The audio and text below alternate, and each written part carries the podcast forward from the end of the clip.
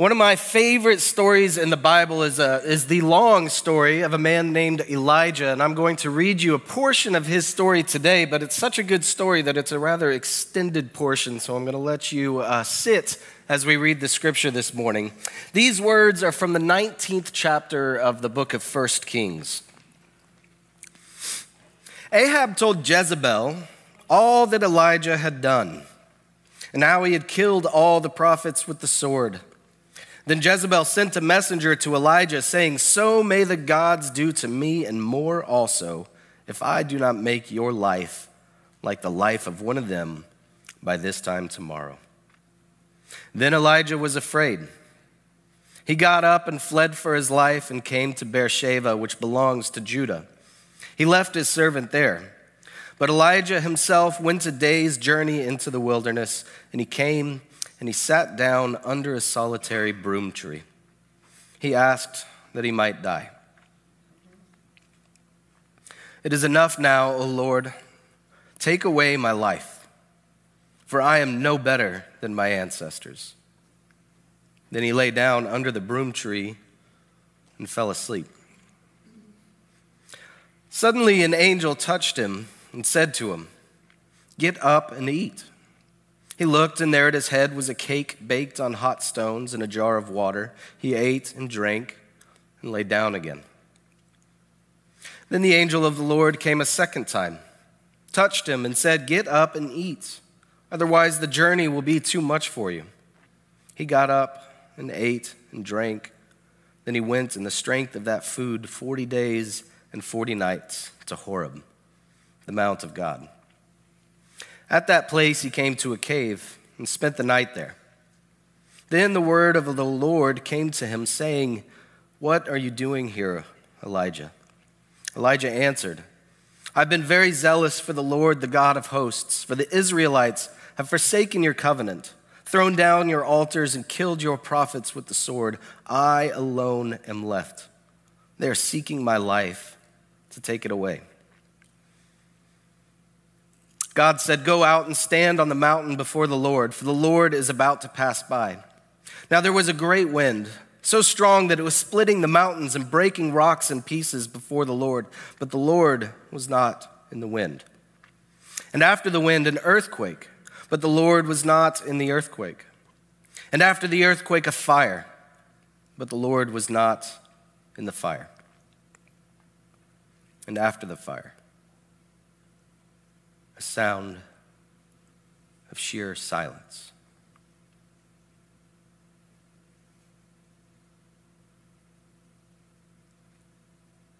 When Elijah heard it, he wrapped his face in his mantle and he went out and stood at the entrance of the cave.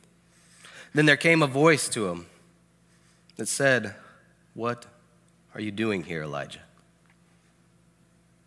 He answered again, I have been very zealous for the Lord, the God of hosts, for the Israelites have forsaken your covenant, thrown down your altars, and killed your prophets with the sword.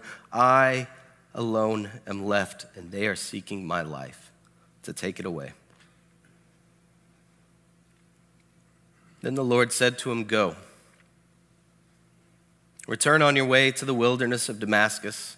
When you arrive, you shall anoint Hazael as king over Aram. Also, you shall anoint Jehu, son of Nimshi, as king over Israel. And you shall anoint Elisha, son of Shaphat, of Abel Meholah, as prophet in your place. Whoever escapes from the sword of Hazael, Jehu shall kill, and whoever escapes from the sword of Jehu, Elisha shall kill. Yet I will be, I will keep seven thousand in Israel, all the knees that have not bowed to Baal and every mouth that has not kissed him. This is the story of God told for you, the people of God. Thanks be to God. So, a few weeks ago, my friend and colleague, the Reverend Chris Estes, and I went to hear a speaker at Travis Park UMC downtown here in San Antonio. And the speaker was a man named Dr. Jacob Wright. Dr. Wright is a Jewish biblical scholar at a United Methodist seminary in Atlanta. Dr. Wright has recently released a new book called Why the Bible Began, in which he researches the reasons that this text has come into existence. Most of us probably don't ask this question, do we? Why did the Bible begin? Why was this collection of writings produced and preserved? Most of us just kind of take this Bible for granted. We just assume that the Bible was written because God wanted it written, and we kind of leave it at that. And so I think this is an interesting question to ask. And Dr. Wright asks this deeper question What was it about the real world experiences of the people that produced the Bible that inspired them to do so? And if these were real people living in real times and real places, what was it about that reality that inspired this text? And so Dr. Wright opened his talk uh, that evening by saying this When the Bible began, it was not merely a philosophical exercise. The Bible didn't begin with a bunch of old dudes sitting around wondering what God was like and writing down their ideas and lists of attributes. Instead, said Jacob Wright. The Bible began because of destruction and trauma. The history of the people of Israel is a history featuring constant defeat. Constant defeat at their own mistakes, constant defeat from foreign powers. And the Bible was written and collected and compiled in the wake of not just one exile, but several exiles that were finally made complete by the Babylonians. And by this time, these people were wondering if the God that they'd been worshiping had abandoned them. As we've said here on this Sunday, on Sunday mornings before, they were asking the question why. Why were they constantly conquered? If their God was indeed the God of the stories they'd been telling, why were they in exile? And so they started to record these ancient stories, these tales and legends, these historical dramas, and they began to evaluate their history and critique their past through the poetry of the prophets and the epics of liberation and failure. And so, in a place where there was no light on the horizon, where there was no clear path to restoration and redemption, they created a library. And that library pointed them forward to a future that still somehow contained hope. And so today we read from a couple of books that are called First and Second Kings that used to be just one book. And this book of Kings was produced in these years of exile.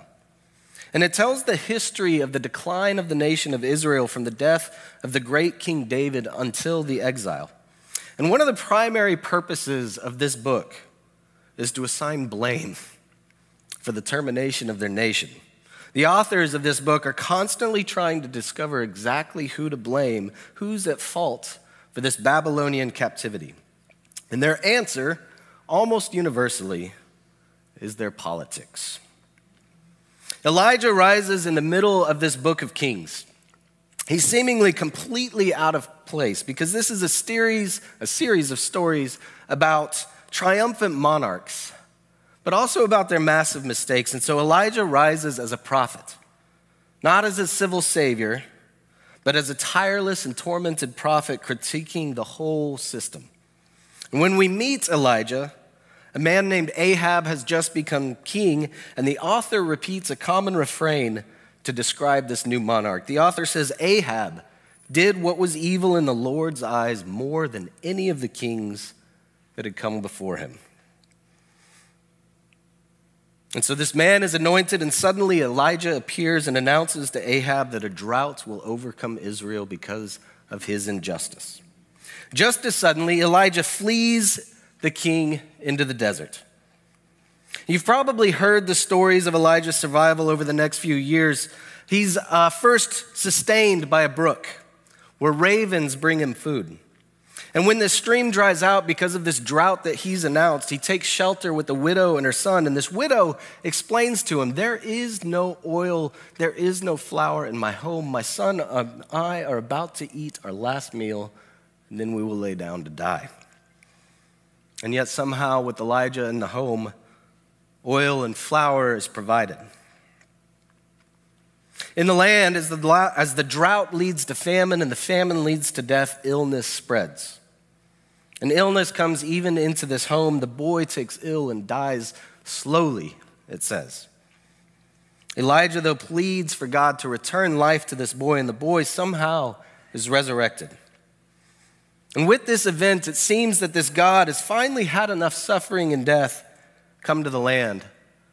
And so this God sends word to Elijah to go finally to confront this Ahab, to confront his wife Jezebel and all the prophets of injustice that they employ. And what follows is one of the most epic scenes in the Bible. Elijah and Ahab meet once again. Ahab accuses Elijah of bringing trouble to Israel through this drought, and Elijah returns the accusation.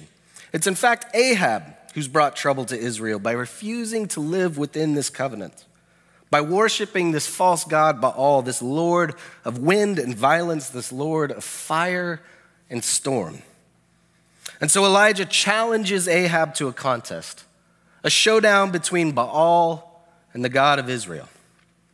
And Ahab accepts and brings his 450 prophets of Baal to Mount Carmel. They set up a sacrificial altar on top of the mountain, each group, the prophet of Hashem and the prophets of Baal. And in turn, each of them call down fire from the heavens to consume their sacrifice. And Baal never answers. But at Elijah's prayer, the Lord's fire fell and consumed everything. As the people of Israel rally around this prophet, the prophet races down the mountain. And together they capture all of these prophets of Baal and they murder them one by one in a stream. And finally, rain begins to fall. It's all of these events that precede the passage that we read this morning. It's this showdown that Ahab reports to Jezebel and causes Jezebel to threaten Elijah's life. And despite Elijah's grand victory, Ahab and Jezebel, though, are still in power. Despite their abandonment of the law and the Lord who gave it, they cling to their office and they seek to eliminate this man that threatens it.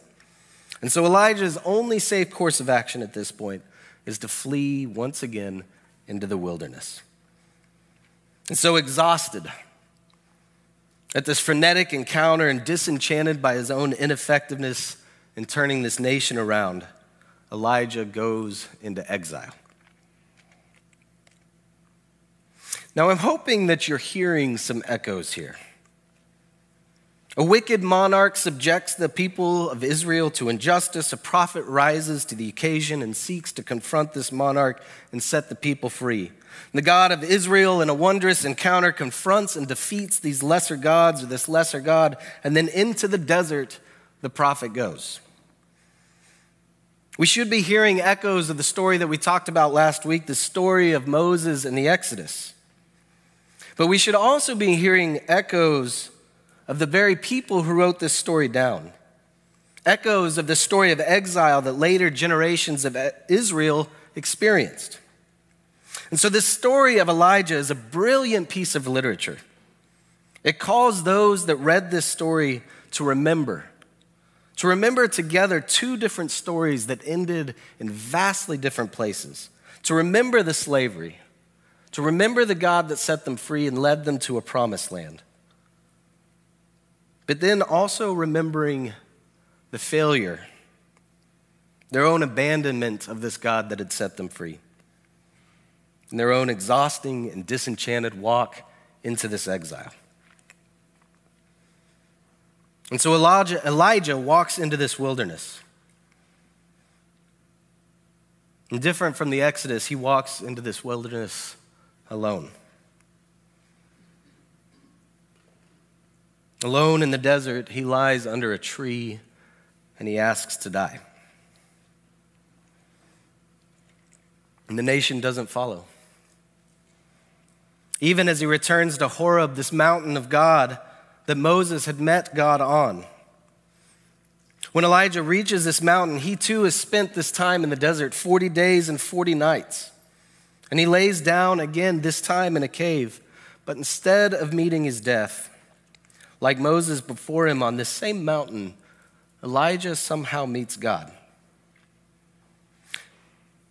But while Elijah's theophany recalls Moses, the pattern isn't exactly repeated. Moses met God in the wind. Moses met God in a violent earthquake and a violent fire from heaven. The natural power of God enveloped this mountain as Moses went up it, just as it had the burning bush. But this time, as Elijah is on top of that mountain, God, it says, is not in this cacophony. Perhaps it's because these natural disasters are the tools of this Baal.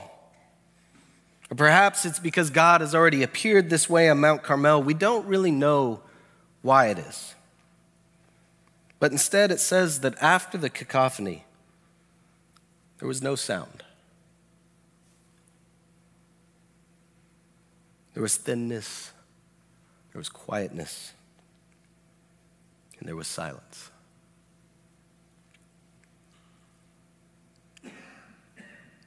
And it's a silence that finally calls Elijah to rise again. And as he steps forth out of the cave, he wraps his cloak around his face. And Elijah's theophany is almost a no theophany. It's almost like he experiences nothingness. He hears no sound, it's silent. His eyes are wrapped, he sees no sight. And yet, still, the word of the Lord comes to him Elijah, what are you doing here? Elijah, who's rather stuck in a rut, repeats a complaint he's already made. I've been zealous, and yet the people abandon you. They seek to kill me, and I am alone. I'm alone. I'm alone.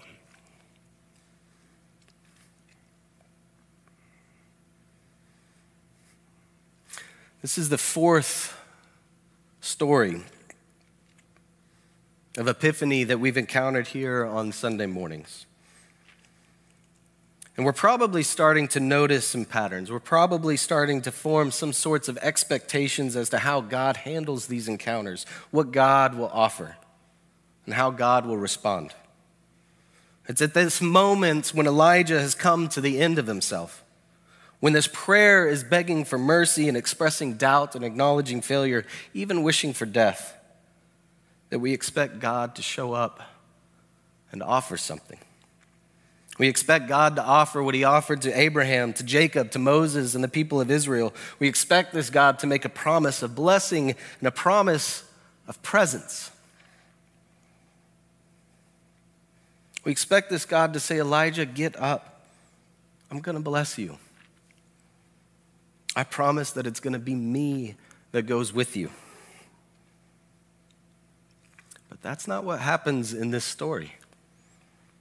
In this story, Elijah makes his complaint, and God leaves it completely unacknowledged. Instead, God says, Go. Go. Return to the wilderness that you work in, not this wilderness of wandering. Go back to the conflict. Go back to the trouble. Go back to taking the risks. You still have work to do. Anoint new kings and prophets and confront new violence. Go back and face what it is that you must face. And so Elijah is left with the choice. Does he abandon the mission like so many others have around him, as even his political leaders have? Or does he remain in this desert, remaining and waiting for death? Or does he go? Does he trust that this God that has given life from the beginning of the story will continue to give life? Like the ravens, like the widow, like the sun, like rain on the land life even to this man as he starved and he thirsted in the desert. And so Elijah returned. This is a story that's spoken for the people of God in a real place, in a real time, and in a real historical situation. They had seen the violence, they'd seen a walk into the wilderness, and they had realized their failure, dejected and disenchanted, without a king and without a hope for a future. But this story reminds them that it wasn't a king that freed them in the first place. They don't need a king to find hope. They need to face the conflict and the trouble and the risk. And so they need to decide what it is that they need to do whether to abandon this mission altogether, waiting for death in this wilderness, or whether to trust this God that had set them free and given them life. Even having experienced nothing of the divine in exile, having experienced no theophany like Elijah, hearing no sound and seeing no vision, what will they do? The Reverend Richard Nelson says of this moment's meeting for these exiles there may be no theophanies in Babylon. No theophanies in the Babylonian exile, but there is still certainly plenty for the people to do. I read an article this week that detailed the American disillusionment with our political process. It wasn't just lamenting this upcoming election, what it was a big part of it. One of my favorite quotes was We're racing forward to a race that none of us want. But the article was saying more. It was saying that most of us feel like this democratic system is no longer showing us all that democracy can show us. That no matter where we are on the political spectrum, we feel like our modern monarchs are not long, no longer in it for our benefit, but for their own. Many of us feel here in America that we are in exile, that we have no voice, that we have no vote, that we have no self determination, and that we no longer have a nation that we call our own. For some of us, this feeling is compounded because we don't have a narrative. We don't have a narrative of faith to fall back on. We have no story of divine encounter, no story of divine provision. And so, if you are an American exile, the story was written for you. Our kings have let us down, and our prophets are running out of energy, and all of us feel alone. And for many of us, our hopelessness is even more local. Our hopelessness is in our hearts and in our minds and in our sadness. And it's our loneliness because despite the cacophony around of us, we can't still hear this voice. And so we need a better narrative. We need a better narrative than the American dream. This narrative can be ours. We see terrible winds, we see the violent shaking of the earth, and we see a fire that consumes everything. Maybe we're even looking for God in these obvious, amazing earthquakes, but sometimes God is not in the cacophony. Sometimes our epiphany is in silence. Sometimes our encounter with God is a no theophany. Sometimes our encounter is a still small voice that says to keep fighting, to keep engaging, and to keep taking risks because there may be no theophanies in the American exile, but there's still plenty for the people to do. In the name of the God that we don't always meet, and Jesus the Christ who wanders his own 40 days in the desert, and the Spirit that wakes us up to eat and to drink. Amen.